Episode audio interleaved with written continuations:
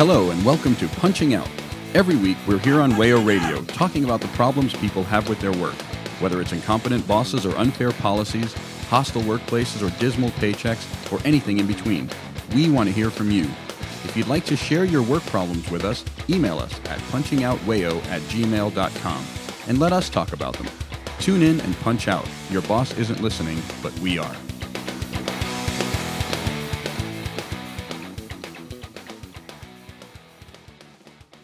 Hi, y'all. This is Noah. I'm here with Karen Hello. and Rich. Hello. And today on Punching Out, we'd like to talk to you about something that we don't often talk about.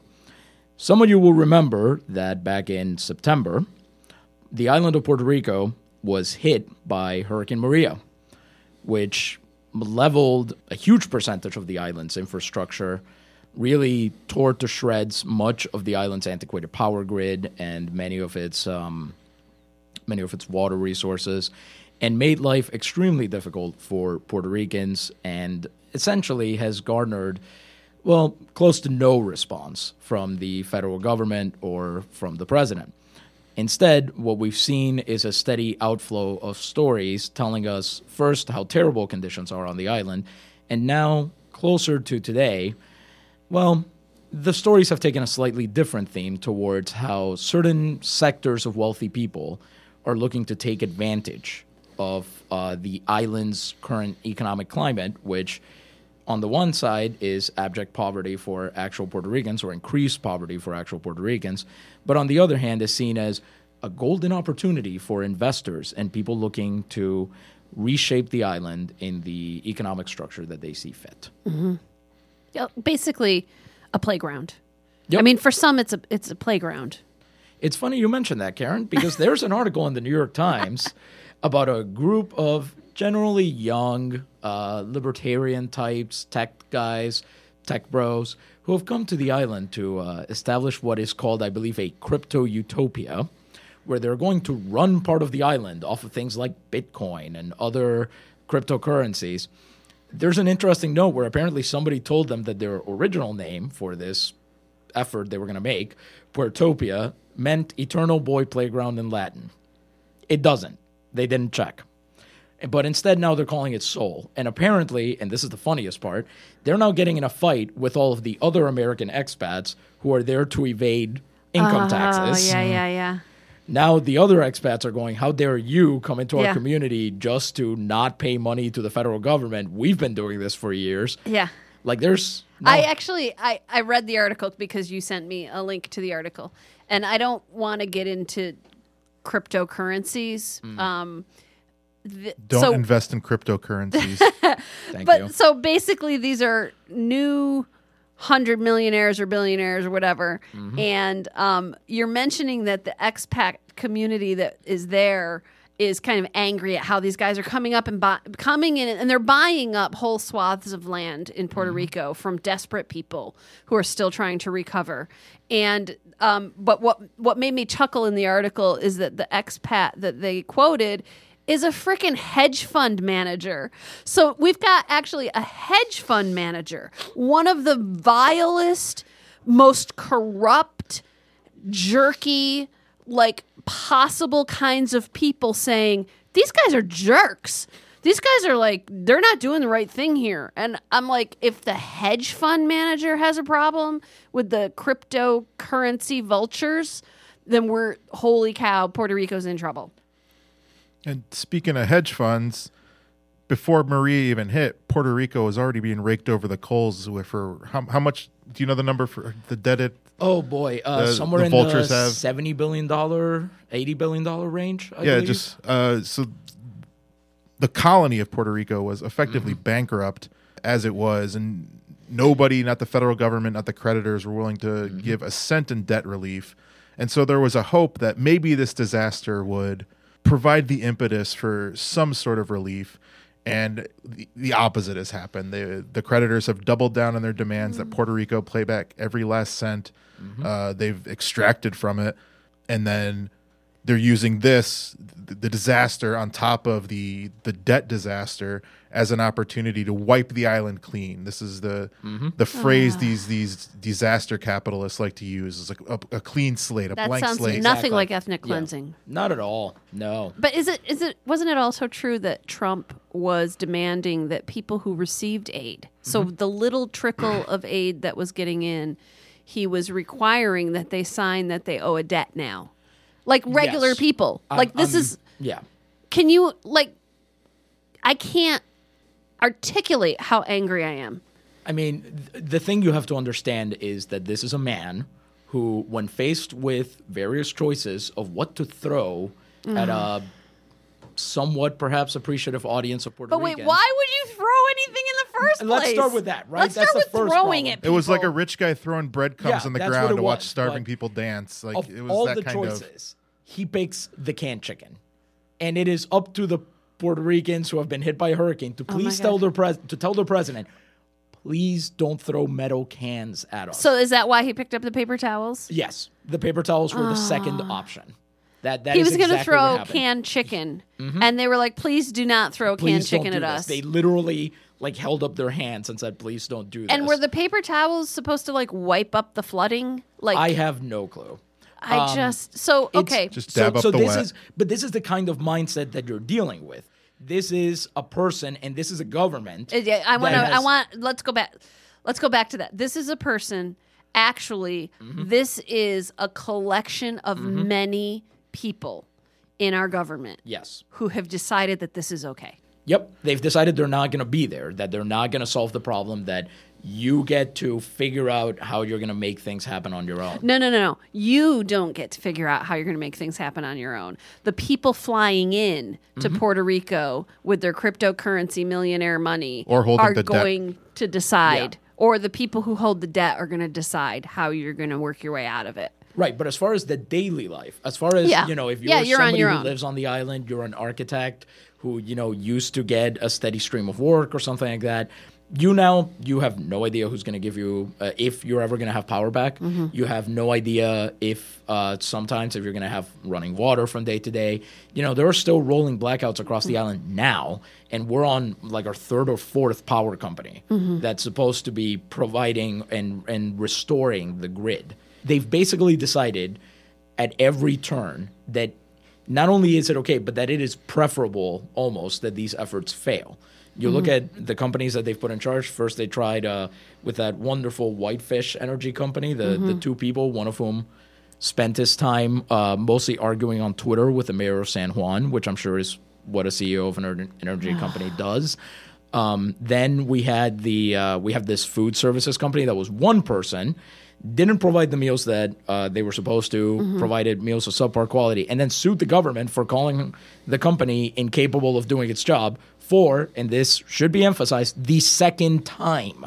Yeah. So at, in every possible service that they could have provided, they have made it clear that they this is beyond low priority. This is negative priority for them. Yeah. They'd think- rather It's Sorry. an open oh, question whether Trump, before Maria, even knew that Puerto Rico was a part of the American empire. Yeah. Uh, but uh, you know whether he knew or not is is irrelevant because, like Karen says, this is a systemic issue. Puerto Rico is on the periphery of the American economy, intentionally so by design. I said earlier it's a colony. What I mean by that is that the United States extracts resources, extracts labor from it, and even before Maria was not delivering uh, any kind of support in return to Puerto Rico. This is the reason why the island was trapped in kind of endemic structural poverty. And then Maria in the aftermath is just giving more free rein to these colonists to intensify their colonization of uh, of this island dominion of the United States uh, and because it's on the periphery because Trump and number of Americans don't even know it's part of the United States it's very easy for them not to care. Yeah, I think what's happening, and uh, I don't have a personal relationship to anybody in Puerto Rico, so I'm saying this as an observer who maybe doesn't shouldn't be commenting on it. It is unprecedentedly bad in my lifetime how this response is happening, uh, but it also there are a number of disturbing parallels for how. Um, for how the US government and business interests are undermining people's daily lives in real material ways. Um, so I don't.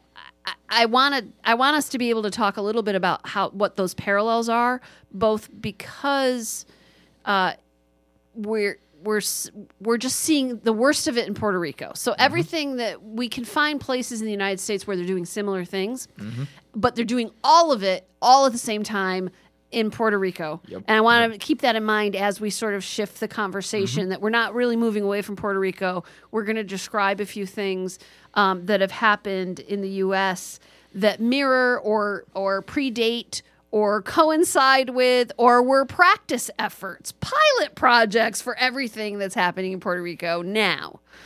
It's it's weird that you mentioned that because as somebody with a close personal relationship to Puerto Rico, I almost feel like it went the other way. I almost feel like Puerto Rico right now is the pilot project Yeah. for what's coming next for the rest of the United States. They're figuring that um, with this disaster allowing investors to still, you know, fly in and, and eat their decadent meals at rich hotels and talk about, you know, do you want this slice or do you want that slice of the island? With people like uh, Elon Musk and, and people like that saying they're going to provide certain services, they're going to replace certain services. Um, I feel that that's they they are essentially testing the waters to see if they can get away with it. And so mm-hmm. far they have absolutely 100% gotten away with it Yeah. because if you don't talk to people on the island, you have no idea what the effects are. There's maybe one story every other week because now every newsroom has turned away from it. It's all mm-hmm. bleak and depressing and they don't want to hear about it. And there's no attempt to investigate other than the occasional article saying, hey, this is really dangerous and we should maybe stop it. Yeah. So do you have family in Puerto Rico? Oh, absolutely. Most of my immediate family lives there, and they've been. I've been getting information from them, and it. Uh, my family is very much the the the type that doesn't want to admit when things are difficult. It's not a stick your head in the sand kind of thing, but they don't want to admit it because they don't want me to worry. Mm-hmm. They they go, you've got your own problems, you've got your own things to worry about, and I'm going, okay, but if you don't tell me, I'm going to invent a more nightmarish scenario in my uh-huh. head. And I have found that I cannot do that in this case because the nightmare is mm-hmm. extremely real. Mm-hmm. There actually are people saying, we're going to hand over your hometown to these 28 year old uh, Silicon Valley types Yeah. who do everything via some dark website. We're going to hand over the electricity of the island to some guy who wants to put his car in space. We're going to hand over the, the future of your island's Yeah. tiny technology market to a company that, you know, folds over like like a piece of crepe paper every time they're told, "Hey, we'll censor you if you disagree ever again publicly with our human rights records." Um, it's incredibly brutal and and I think painful for Puerto Rican stateside to see that. And I think they realize most of them that this is not getting any coverage. This is no longer being treated as something that's important because news cycle reason. news cycle memory, um news cycle. divert attention with any kind you know trump diverting attention Mm-hmm. from what he's really doing with ridiculous things um Mm-hmm. you know with north korea P- choo- choose your reason why Mm-hmm. the major media isn't paying attention Puerto Um, Rico so- isn't a missing blonde or a missing airplane. Doesn't fit that niche. basically. not a miss not a missing blonde or a missing airplane Those are the That's- yeah, yeah. That's accurate though. yeah It is. Um, I so when I the first thing I was thinking of as I was laying out this sort of we can see this happening Mm-hmm. in mainland U.S. We what we see happening, but all at once in Puerto Rico was just a very simple. Detroit still doesn't have lead free water. So I'm sorry, Flint. Our producer just just looked at me and, and motioned and said Flint, Flint, Flint, Michigan. I mean, yes, there are probably true for Detroit as well. There are a ton of uh, Yeah, places in the U.S. that have dangerous. Yeah, lead you, you want to talk about. Yeah. a place that where public services have been absolutely left behind Mm-hmm. by the market. You know, Detroit is the ground zero of this whole project. Yeah, I think anybody who's over, I'm going to correct me, but I'm guessing anybody who's over 25 or th- anybody who's over 30 years old, Okay. I am well over 30 years old, thinks that the process in the American milieu is that a terrible wrong is exposed in the news media and then people talk about it and then it gets fixed. And in fact, the media attention is the mechanism by which powers that be are forced to um, fix it. So what? I mean, you guys are younger than I am. How, how does that does that sound like that's how things work anymore at all? It's Uh, not I mean, how it no, works. you're, you're No. right. It happened Yeah. once with Watergate, and they've been uh, sailing that ship yeah. ever since. Yeah. Jour- yeah, journalism as a profession has basically just they they're so proud of themselves for having taken down one president that they have not Yeah. stopped. Well, it's not, and it's not even. I would say even when they do the stories. I mean, I saw it on my Facebook feed. Yeah. Flint, Michigan has been th- over three years, still no clean water.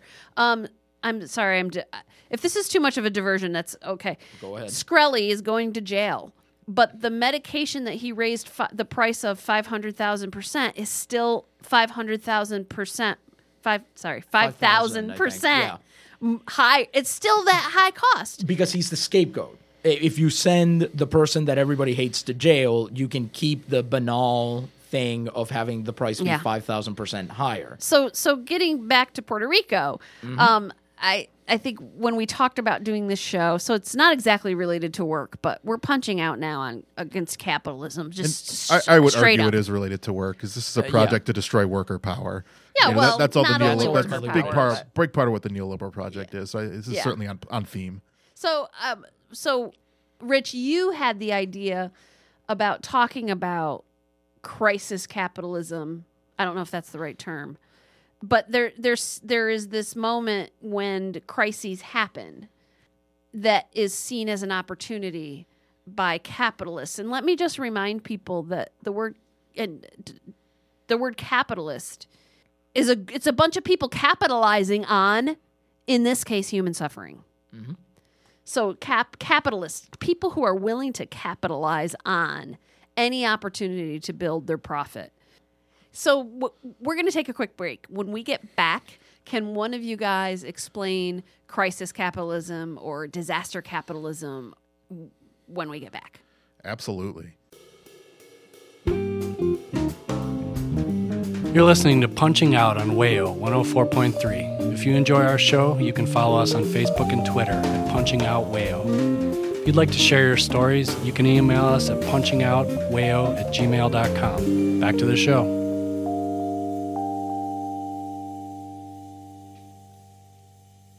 So uh, we're we're talking about the disaster of, of Hurricane Maria in, in Puerto Rico, uh, in large part because we've seen this before. We've seen these kinds of instances where capitalists take advantage of natural disasters or in off, or oftentimes man-made disasters or you know if, if there's uh, you know a fine line between the two anyway in order a, to wait, that's a really good point, Rich. yeah. In order to uh, impose their own uh, vision of uh, the economic future on uh, these places struck by disaster. Uh, so actually the framework by which i think all of us are thinking about uh, what happened in puerto rico is naomi klein's book shock doctrine where she introduces this idea of disaster capitalism uh, it's a form of capitalism that attempts to impose uh, its own institutions and its own ideas of how the, the world should be governed uh, on, on areas of the world that have been afflicted by disasters. So, what happens in these places is uh, the disasters, they destroy infrastructure, uh, they undermine public institutions, people are scared, people are afraid, uh, they're anxious. And these create what Klein calls zones of accept, exception. It's a place where uh, someone with uh, a full fledged project to privatize uh, public institutions and replace them with something quote unquote better can impose their will on these situations. A classic example, unfortunately, of where this happened was New Orleans after uh, Hurricane Katrina. And I, we want to be clear this is not an accident. This is an ideological project. It goes back a generation. And a nice illustration of uh, the extent of this ideological project uh, was an op ed David Brooks wrote in the New York Times on September 8th, 2005. If you're not familiar with the timeline, Katrina struck New Orleans on August 28th to the 29th, 2005. So a little more than a week later, this is what David Brooks had to say in the pages of the New York Times. Quote, as a colleague of mine says, every crisis is an opportunity. And sure enough, Hurricane Katrina has given us an amazing chance to do something serious about urban poverty. That's because Katrina was a natural disaster that interrupted a social disaster. It separated tens of thousands of poor people from the rundown, isolated neighborhoods in which they were trapped. It disrupted patterns that led one generation to follow another into poverty. Here's where it gets good, as if it wasn't great Wait, enough up that's there. where it gets Oh, good. yeah. I was gonna say. It has created oh, as man. close to a blank slate as we get in human affairs, and you can see the you can the triumphalism, like the moment, the opportunity Brooks sees here, and has given us a chance to rebuild a city that wasn't working. We need to be realistic about how much we can actually change human behavior, but it would be a double tragedy if we didn't take advantage of these unique circumstances to do something that could serve as a spur to anti poverty programs nationwide. So he's looking at this disaster in New Orleans as an opportunity to uh, serve as a bellwether for a nationwide project. You know, the disaster that killed more than a thousand people, that displaced hundreds of thousands of people, is for this ghoulish monster writing for the New York Times a great opportunity to impose his ideology. And so he, here's the, the the kicker: his conclusion. The only chance we have to break the cycle of poverty is to integrate people who lack middle class skills into neighborhoods with people who possess these skills and who insist on certain standards of behavior. and that really is the crux of it. Yeah, the it's an anti poor project, it's an anti working people project, and it's an anti people of color project. It's an attempt to replace their power with middle class, upper class, white people. Oh my Yeah, God! the, if, the reason the reason people are poor is they won't pull their pants up. well, they don't that- have the right values, I guess. Yeah. Uh, how dare they? They don't listen to the right music, and they don't, you know, they don't they don't drive the cars I like. it's their fault they're poor and This is, the you know- hurricane was god's just judgment on their their poor life decisions it this could is- not get more. Just I I can't. it's what possible response can we have to that? I mean, You- you how does one? You can only make that kind of a statement from a first of all from a position of material comfort. Obviously, I cannot believe that someone would suggest that poverty is the result of a lack of middle. I mean, I can believe it, but still, like a lack of middle class values. Um, there really so what ended up happening like this was you said about a week after the hurricane hit. Yep. People people died number one. People died. So new orleans not, was still a no-go zone at this point. It was still Right. flooded. It was Right. still difficult to get access to. There were people faced with white sheriffs with guns trying to leave the city uh, confronted by suburban racist white people who shot at them trying to escape the disaster. A hundred thousand African Americans never returned to New Orleans. They were displaced. Th- Don't assume that a hundred thousand African Americans just decided they liked where they moved better. That's not what we're talking about here.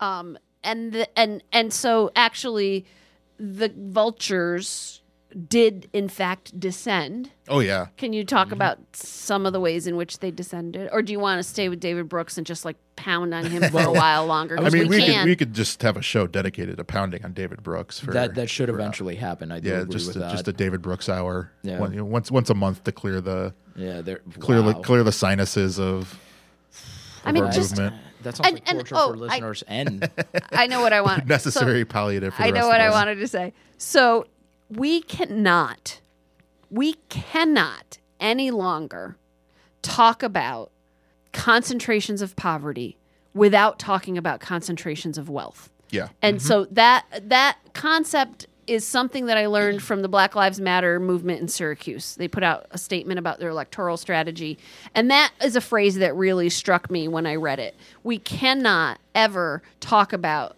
large concentrations of poverty without also talking about large concentrations of wealth because the two are intimately linked and in the direction of wealthy people are picking over the bones and creating poverty.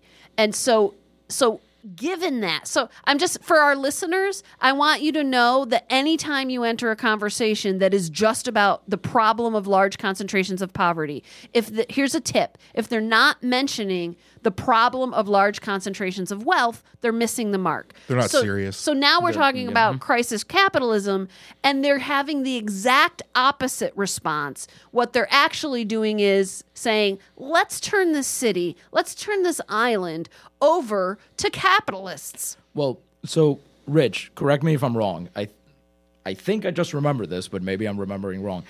Isn't the major case in the shock doctrine post-Soviet Union Russia. Oh, yeah. isn't that the major thing that she talks about? the the book covers you know uh, it starts basically with Salvador Allende's Chile, Chile, Right. and you know the coup there and how that was kind of the original zone of exception where you could impose these.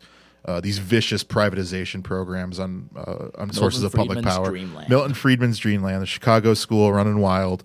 Um, So, but so what, people. what, what happened? campus since. What happened in New Orleans? I mean, I only know part of the picture, but I know that housing was leveled and then never rebuilt. The mixed use housing that that is mentioned was that in this quote? that was no, I, I'll oh, get sorry. to that. Get to that. Let's move on. Then, All right, Rich. so Let let's me- let's. All right. So this is this is David Brooks laying what is clearly the ideological groundwork for what's going to happen in New Orleans. He's justifying uh, to the audience of good upper class, upper middle class liberals that uh, this is a great great opportunity to remake New Orleans in the image of capital. Um, so ten years after Katrina, in August 2015, the New York Times wrote a uh, a 10 years after Katrina article, which I think every sort of news outlet in the country did their own version of. Um, and the New York Times version was predictably fairly triumphalist about uh, the achievements of uh, disaster capitalism in in New Orleans. So it, it says, empowered by billions of federal dollars and big ideas of eager policy planners, the school, system underwent an extensive overhaul. The old Art Deco charity hospital was supplanted by a state of the art medical complex, and big public housing projects, and once beloved and notorious, were razed and replaced by mixed income communities with housing vouchers. So let's kind of read between the lines here at what the New York Times is actually saying. Uh, but the school system underwent an extensive overhaul. The public school system was decimated and replaced by charter schools. The Art Deco Charity Hospital was replaced by a state of the art medical complex.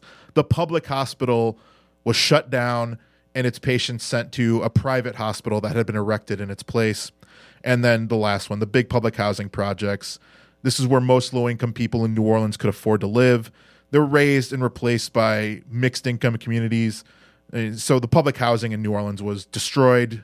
Uh, this was something. This was actually a plan going back before Katrina. Katrina was their opportunity to put it in place without resistance, and replaced by uh, again private developers uh, with really inadequate uh, options for residents to affordably live in New Orleans again. So, you know, when when Karen said hundred thousand people of color have never returned to New Orleans, again, it's not by choice. This is why there's not housing for them by mm-hmm. design.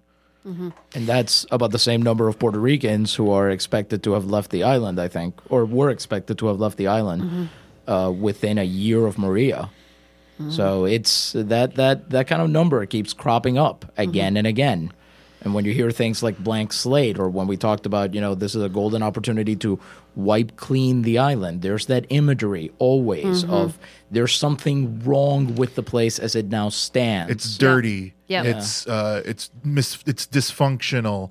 It's full of poor people. It's full of people of color. These are mm-hmm. undesirables. Mm-hmm. Uh, as if they're the ones who are the dysfunction. They're the, source dysfunction. of yeah, the they're, dysfunction. they're they're being held responsible for uh, They're treated the like structures of germs. capitalism. they're they're treated like germs, and Yeah. you're and you're coming in to to clean it up with your paper towel of shiny glass and steel. Well, good news, guys. New Orleans is great now. It is. In a city long marinated in fatalism, the article boy. continues, optimists are now in the ascendance. They promise that an influx of bright newcomers, a burst of entrepreneurial verb, verve, excuse me, and a new spirit of civic engagement have primed the city for an era of greatness. So, who do you think these people? What, do- bright, what do they bright, look Does like? bright mean white? I bright I hate- newcomers? bright clearly means white. Yeah. a I burst of every word you entrepreneurial verve. said. This is not something low income people of color uh, clearly had before, but now that they've been wiped clean and Mm-hmm. displaced, uh, this is the new or- the new New Orleans, Yeah. the New Orleans for uh, you know middle class folk, The people with middle class gentler, behavior. whiter New Orleans. I want to know where these people are working. Like, I mean, it, you, uh, but that's okay. That's a side note. Rich, you brought up one 10th anniversary response to Katrina, and I have to say, I don't think that's the one most people are going to remember if they remember one 10th anniversary response, because uh, Kristen, I want to say it was Kristen McQueary. Let me check really quickly. Yes. Yep. Of the Chicago Tribune had an incredible uh, response to it. And it begins like this. Real Pulitzer nominee, if I remember right. oh boy, this was This is a ten. Uh, this is ten years after Katrina. 10 she years has after this to Katrina. say. Okay. Yep. Envy isn't a rational response to the upcoming 10 year anniversary of Hurricane Katrina. God. I don't know about you, but I'm hooked already. I want to read That's the her rest of the- opener? Yep, that's that's her hook. That's what she went with. That's her first line. That's how she grabs you, right? Mm-hmm. Envy. But with August 29th fast approaching and New Orleans Mayor Mitch Landrieu making media rounds, including at the Tribune editorial board, I find myself wishing for a storm in Chicago. An unpredictable, haughty, devastating swirl of fury. A dramatic levee break. Geysers bursting through manhole covers. A sleeping city forced onto the rooftops. She's literally asking for a hurricane to hit Chicago. I mean, she is going to get into the metaphor later and what she means by this, but she opens with the image of Chicago being slaughtered by a hurricane. Happy tenth anniversary of a terrible slaughter of people. I don't even um, know where to Let's have another this. one. And let, let's be clear what she what, what she and David Brooks and all of them mean by this is this disaster is an opportunity to do away with democratic processes, Mm-hmm. to do away with the people who are mucking up these messy democratic processes, and impose uh, a tyrannical regime, uh, which just happens to be the right way the world should be organized according to uh, people who hold extraordinary amounts of capital. And and the wonderful part is that she's not going to let you think that this is not the case. she uh, enumerates the ways in which Katrina freed up the government of New Orleans, and she specifically goes after an underperforming public school system saw a complete makeover. A new school chief, Paul Vallas, who by the way was previously CEO of Chicago Public Schools, oh. CEO, not superintendent, Oh. designed the school system with the flexibility of an entrepreneur. No restrictive mandates from the city or the state. No demands from teacher unions to abide. Instead, he created the nation's first free market education oh, system. That's she's not even giving you the possibility, the benefit of the doubt. You can't even give her that. She tells you straight out what she wants. Can we um can we come up can we coin a new term and instead of calling them entrepreneurs, can we call them entrepreneurs? That's a good one. I would just call them interlopers and pretend that's how it was pronounced, but you know. You remember like how long ago was this article? When was the 10 year This Uh, 2015. 2015, yeah. So just so like here we are in 2018 and um just in the last 3 years, I Mm-hmm. think people are finally sick to death of the word entrepreneur and I don't think anybody buys it anymore that these people are geniuses who are sparkling saviors of anybody. See the punching out episode, The Cult of the Entrepreneur, for more. Very well done, Rich. And, but I mean, you say that, but on the other hand, uh, you you try going after Elon Musk in any public space, and you will instantly have people jumping down your throat Yeah. because how dare you? He's so smart. He designs public transportation. He or- put that funny thing into space. Wasn't that funny? He wants to live on Mars. What an amazing man! This is so. I'm sorry. this is like, the, and now I'm back to the cryptocurrency pirates in in in Puerto Rico. Like the the arrogance of these people. That first of all, like the only reason they think that they can accomplish anything is because they they are surrounded by sycophants that they pay to tell them that they're amazing.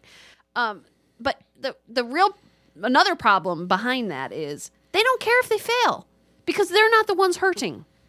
Number one, and number two, because they put their finger on the scale. Because not to harp on Puerto Rico yet again, but Mm-hmm. Well, that is even what we're here to talk about. yes, fair. Too hard on Puerto Rico yet again. Too harp on Puerto Rico yet again. I like it. um, even before Hurricane Maria hit, the island was already considered open for business yet Yeah. again because uh, successive governments had had to push through. I want to emphasize this wasn't a thing anybody on the island wanted. Neither of the major parties was willing to go near this for most of my life there because it was politically toxic. It was a third rail. But they were eventually forced to push through what are euphemistically called labor reforms, which really means that workers lost out on bonuses, lost out on rights to organize, Yeah. lost out on uh, fair wages. Basically, there's so much in debt because of capitalizing capitalists Mm-hmm. that they're forced to accept sort of austerity measures and a lack of rights, like give up your rights as workers um, in order to please these people who already have enough money to live on for the rest of their lives without ever having to lift a finger, but insist on continually uh, upping their profits. And so, same thing happened in the U.S., but they got bailed out. Yep. Right. So the capitalists in the U.S. after the 2007 economic collapse got bailed out of their complete and utter reckless gambling failures. And but in Puerto Rico, they're not bailed out, even though it wouldn't take very much to bail them out. Actually, Yeah. So instead, they're forced under the the yoke of these austerity measures and loss of their rights. Um, and that was before the hurricane. Yep. And and it's interesting you mentioned the bailout because in that case the main reason that crisis was went as deep as it went was because a couple companies demanded their every cent of their money back. Yeah. In Puerto Rico, you have the same problem where there's essentially a standoff because a couple creditors won't even visit. They won't even attend proceedings. They'll say, nope, give me my There's no money or I'm not doing anything. Even when other creditors are willing to kind of extend a little bit or, or maybe Mm-hmm. weaken some of their demands, if one or two guys don't come to the table, and they are guys, then it's going nowhere. Yeah. Okay, so back to the, your article in Chicago. This, Yes. Mm-hmm. So so this is the dream that she's she's having sort of a, a wet dream of envy for Hurricane Katrina. What else does she say? Yeah. Well, then the the interesting thing I love here is because she spends an entire paragraph on the school system. So clearly this is a bother for her. You know, this is this is important to her. But then she says Hurricane Katrina gave a great American city a rebirth. And after careful study of the levees, it turns out the devastation was not born of natural disaster. It was man-made. For those of you who don't know, she's referring to the fact that after Katrina, the levees in New Orleans were studied, and as everyone knew already, if you knew anything about them, they were broken down. They As, were in, as people in the neighborhoods Right. knew, the levees were not in good shape. they were in but nobody, complete disrepair, nobody cared. and nobody cared. But of course, what she's and and and then she has to bring in this line. The same could be said in Chicago, which is not a city that gets hurricanes. Or levy has or levies. it has levees. So obviously she's trying to turn Chicago into the, the same way that people do constantly, turn it into a city, uh, an example for bad governance. Because how dare it uh, have any kind of democratic control? How dare its local politicians exert any measure of influence? how wait. dare its school system or its public utilities exist? and So- have union workers working them. Exactly. God forbid. So so what she's saying is like uh, it turns out that the problems in New Orleans were caused were man-made problems because the levees weren't in good shape. Um and and this is her dramatic poetic and in Chicago it turns out the problems are man-made too. Yes. And what she means is there's poor people. yeah. let- let- Oh I yeah. mean, like Let- let- that's and and let's reiterate the point. What does a better, good government New Orleans look like? It's whiter. It's more affluent. It's more friendly to tourists.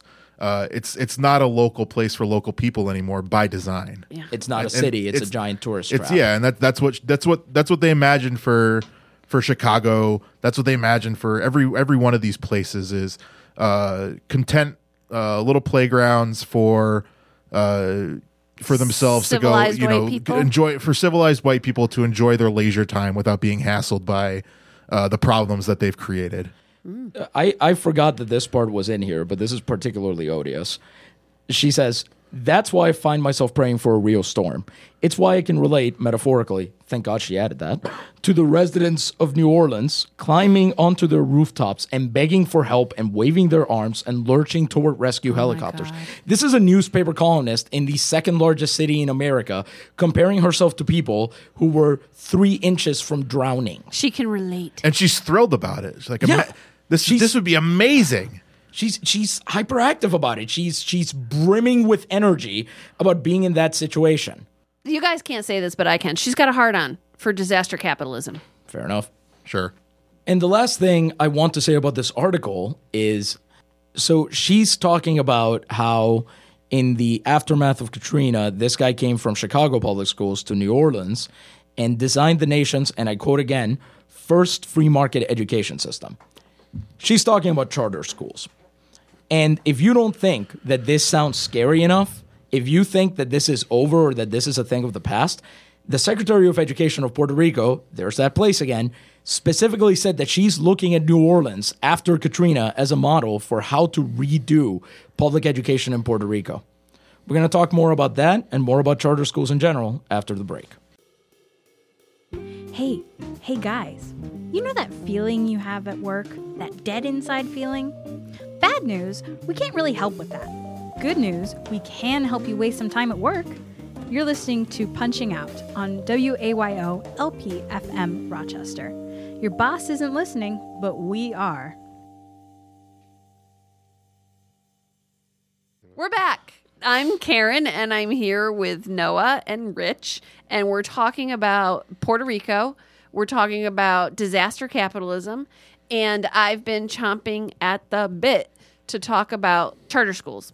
So, we're talking about charter schools because this is one of the amazing innovations, quote unquote. That's not an actual direct quote, but that's how a lot of uh, capitalists talk about um, charter schools in New Orleans we heard a quote from a woman who's desperately yearning for a storm to destroy Chicago so that they can have charter schools. And we know that charter schools are licking their lips, uh, just looking at Puerto Rico. Um, to move in and capitalize like capitalists do. So, I want to talk about charter schools. I may not be able to give the best explanation, but there are some key points that have been sort of a bee in my bonnet lately about charter schools. So effort, and it's especially poignant because we re- we record this show ahead of time before the air date, and we are just coming off the Betsy DeVos interview with 60 Minutes, oh, where she tried to talk about how great charter schools is, and she has no freaking idea what she's talking about. So the effort at the end of the day, the effort to put charter schools in place is about accessing public money that heretofore has been inaccessible to profit mongers. Yep. Bottom line. Yep. So, and the, the way that they do this is they start their own schools and they siphon off public money that normally goes to the public schools and they put it into this school endeavor that somehow at the end of the day makes a profit for them. That's why they're in it. They're not in it because they're incredibly dedicated to children's education. They are often, much like Betsy DeVos, a bunch of rich people who suddenly have a sudden interest in education because there's this charter school mechanism through which they can make more profit. And that's that's I don't like using the phrase taxpayer money. That's public money that we all put in that they now get their hands on. And in education, it doesn't make sense to turn a profit from educating children. It just it why would you need to? You can pay salaries, you pay for building maintenance, you buy school lunches, like there are things you spend money on to have children educated. It's an investment for the future. You don't need to turn a profit on that. And sorry, go ahead. Go ahead, Noah. No, no, I was going to say that um, the uh, that that's that entrepreneurial mindset that they've been talking about. What if you did all of those things, but also made somebody rich in the process? It's like it's like it's like the it's like private prisons. It is. And it's also it's also like healthcare. Like who on earth would need to make money off of sick people? Who would need to make money off of children's education? And are those the people? So like we talk about profit being very motivating, right? In the mythos of the US. Why would you want somebody in charge of your children who is only motivated to turn a profit? That's disgusting. Okay, so but like, The, the rhetorical trick is uh, that public goods are, are chock full of waste. You know, teachers are making too much money, administrators are making too much money. why uh, can't I make money? Why you know, and they're Basically. they're, putting they're putting money in these schools. The outcomes aren't changing, so we have to try something different. Yeah. But uh, you know, again, it, it gets to your point. These are public goods, uh, education, healthcare, it's you know, housing, etc. They belong to the public. Uh, we need to start thinking of profit itself as the ultimate waste. Money that's Yeah. taken out of our pockets, sent up the ladder, and never seen again. Yeah, and that's what's happening with charter schools. Yeah, it's money that could have been spent on more education resources. Exactly. Just Mhm. like in healthcare, the profit that they skim off the top could have paid somebody's hospital bill. But here are the secret places. Uh, there's a few, I think, secret places in charter schools. Um, that, so the the empirical evidence is incredibly mixed, but mostly favors the idea that actually charter schools are not doing a better job of educating children. That's absolutely Yeah, true. absolutely Yeah. correct. At, And- at best, they're doing the same job. Yeah, at best. Um, but they're actually they take money out of a public school. They often cherry pick the students that go to the charter school. Yeah, that, so that, that- that's an important point. So they, the- they pick their students and their money. yeah, and when they don't actively pick their students, they subtly discourage kids with disabilities from continuing to attend the school. So if there are children who are struggling, if there are children who've been through traumatic events, if there are children with disabilities, the charter and they end up in a charter school, they often don't stay in a charter school and the school will actually use speaking of prisons, they'll use discipline mm-hmm. to break the wills of the families and get them to quit the school. Because they can't technically kick them out, but they don't want them on their rolls. So what actually happens is that we're children are meat. They're meat. They are. They're, they're- the educational outcomes are not attended to. One of the things that they love about charter schools, and that you're a Chicago woman who was basically having a wet dream about a disaster hitting Chicago and killing a lot of people, what they like is that um, the charter schools do not have the same level of accountability, and they do not have to have unionized teachers. Um, and so, actually, nobody's looking a lot of the charter schools fail mid year and the kids have to find another place to go to school. But here's the thing that gets me pay attention to the buildings that charter schools use for their schools. Because I think what you will find is that the buildings are owned by friends of the profit mongers who started the school. So it's a cabal, really. Um, and they're charging higher than market value rents to house the charter school. So this is a scam that helps your friend take taxpayer money for a building that may have sat empty otherwise. And there that why would you skim off that money like why would we allow that kind of thing to happen with our public money that really should be going to the education of kids? So when they, they when they point to the failures of public education like betsy devos tried to do she's like well public schools are failing. Why are they failing betsy? Oh right they're underfunded. Like Rochester school system, underfunded millions of dollars a year. 10, 12 years ago, we had a state court decision that said you're underfunding urban schools, pay them back.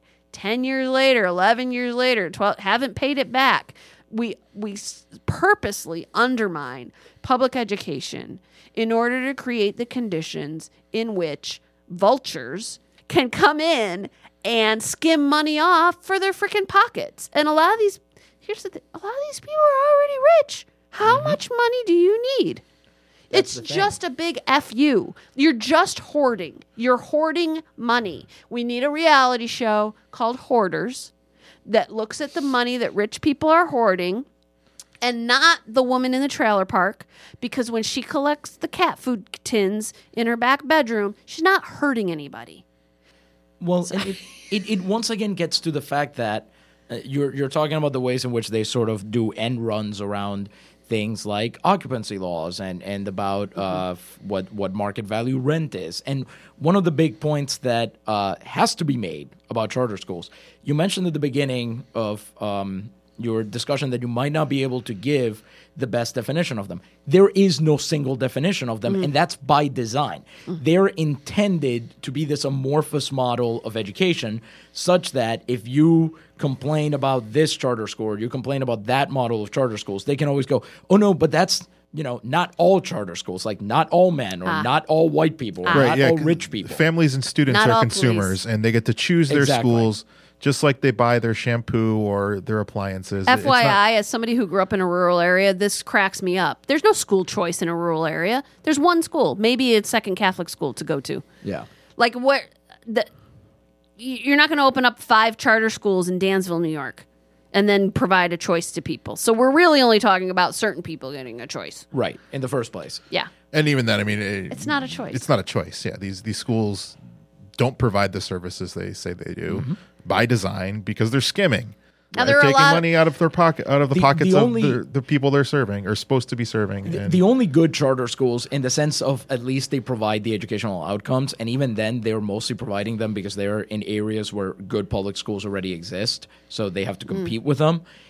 The on- the few ones that where that has been the case is where an underserved community, a town that needs its own school or would like its own school, puts together some kind of town first effort. There's a couple schools in like mm. Massachusetts that have done that, where the town comes up with the idea and establishes it, and then creates the school.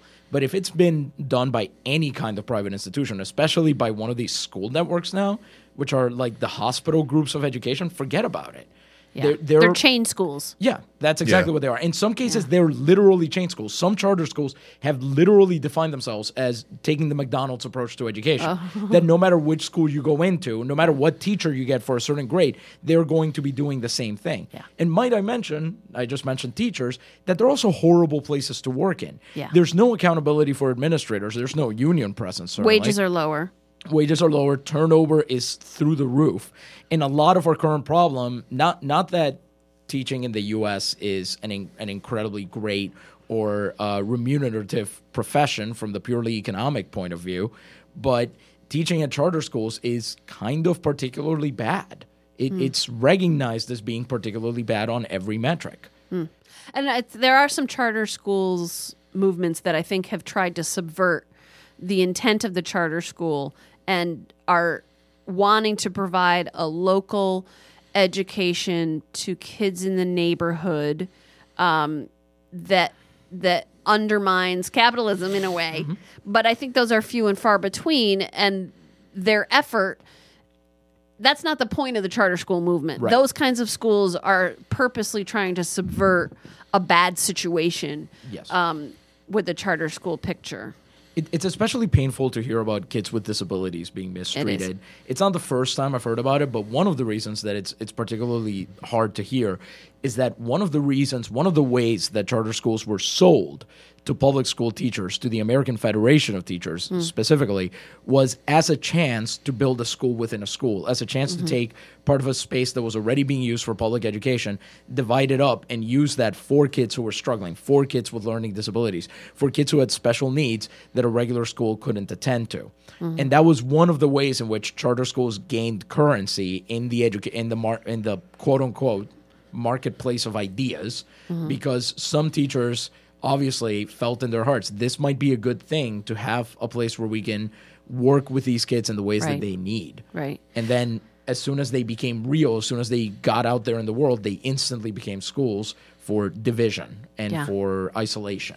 Yeah. Some of them are set up like military academies, speaking of prisons. Um, so, one of the things that Betsy DeVos insisted in her infamous interview was that um, that public schools, where there are charter schools, public schools improve. And she cites competition as the reason. And so, of course, she was at Lesley Stahl asked her, "Is that true in in this state?" That you're talking about Florida, but what about I think it was Michigan, uh, your state, where we are right now? And she's like, didn't have a clue whether that was true in Michigan. That now here we go. So here it is. Free. So your Chicago article, dreaming about a terrible disaster, specifically looked forward to quote free market schools. And here we have Betsy DeVos, the education whatever hoo ha of the United States, um, who says, uh, well, because competition. Like public, like public schools are going to be embarrassed if I'm imita- I'm imitating her. This is not a quote, but as if to say, public schools are going to be embarrassed that they're not doing well, so they'll do better. Like they are already doing the best that they can with limited resources, and nobody's Instagramming their triumph over a charter school seven blocks away. Like it's not the, the competition competition is not a human motivation and for the people for who who are only motivated by competition there's something wrong with you Yeah, they're terrible people. They're terrible Competition- people. Competition's a magic word for these people, is what it is. They Yeah. they use it to cover a multitude of sins and and uh, and a whole host of of terrible Grabbiness. ideas. Yeah. yeah. And, Yeah. I mean, the existence of this like free market solution for education really points to the paucity of how we talk about education in this country to begin with. We, we see education as this thing that gets siphoned off from the rest of society. It's this thing that can happen, that can exist, that can be put onto uh, these blank slates, these automata. You know, the children who come to school ready to learn, without any reference to the fact that often these children are not hung, not going to school hungry, or coming from poor housing situations, or coming from, uh, you know, low income circumstances, and that comes with them into the school, and we can't begin to address the problems of education without addressing uh, the fundamental breakdown of public goods in the United States. And instead, what they're doing is just installing another free market fix that's not a fix at all that's actually exacerbating the situation uh, that's making it much more difficult uh, for people to emerge from the context in which they live with any kind of autonomy or any kind of control over their circumstances or any kind of improvement in their lives Yeah, I, I, I think our children are meat to these people. Mm-hmm. They just they need the ch- they need the bodies in the classroom in their seats to justify the money that they're making off of the system. They don't need those children to be happy and healthy. They don't need those children to excel. They don't need those children to have a sense of personal agency. They don't need those children to feel loved. They just need the they're just meat in the seat to justify taking the money. And the especially galling bit about that is that they're lying to you about it. Yeah. They will come out and tell you that these are public schools. They use public money, therefore they are public schools, while knowing full well that is not true. And no public accountability. Exactly. And they'll tell you that while sending their children to private schools where mm-hmm. those kids are going to be treated like princes and princesses mm-hmm. and they and where those teachers will be told that and I can say that having gone to one where those teachers will be told that they can't, you know, offend their kids or that they can't go against their kids' beliefs. They will be told all of the things that we kind of wish were the case for every child in America that we wish every kid had in school that mm-hmm. kind of care and attention their kids are getting it and they're subjecting other people's children to a vastly Yeah. lower standard Yeah. and lying to all of us about it. And that's what they want for Puerto Rico. According to the Secretary of Education of Puerto Rico, that is exactly what they want. They mm-hmm. want to use that. She's been going around to public schools in the last month, apparently, legitimately handing out surveys, asking how many of you know what a charter school is. Oh, well, you know they're public schools, right? And it's it, the the fact that this is a full frontal assault at this point on what remains of a public education system that was already severely strained mm-hmm. is at, at, at the lowest point in the island's history dealing with, with this kind of disaster is again it, it re, it's a crime against humanity is what it is And Yeah. just like with the electric grid in Puerto Rico, this is a project that goes back to before Maria, and Mm-hmm. it was resisted. The unions put up a fight against the charter schools. Voter voters put up a fight against uh, attempts to privatize the electric grid. People do not want these things, Mm-hmm. but the situation of Maria, the zone of exception created by the disaster, has opened up space for these ghouls uh, to now impose their will on people who are shocked, who are forced to forced to leave the island in numbers to just to live, to find work, to find housing. Uh, so this is a circumstance where all their dreams can come true. Puerto Rico has been destroyed. It's a blank slate. Now we can color it on our own image. we can redo we can have another milton friedman's dreamland caribbean edition You guys, this is this has to be the lowest ending of any of our episodes. Like I'm really bummed out, but that it's the reality. It's it's where we it's they where can't we all are. be winners Well, I'll, I'll take my strength then from uh, the Puerto Rican Teachers Union. Uh, they're they're still putting up the good fight. Uh, I think we've all been inspired by the success of the West Virginia Teachers Union. We've, we're seeing resistance from teachers in Oklahoma and Arizona, and I think we're going to see it as well. We we are going to see it as well in Puerto Rico. Yeah. And, And the Puerto know, Rican here's- from teachers strong to 78 strong Yeah, here's here's hoping their fight is equally as successful. Uh, you know, fingers crossed. All solidarity to them. Absolutely. Amen. Puerto Rico se levanta.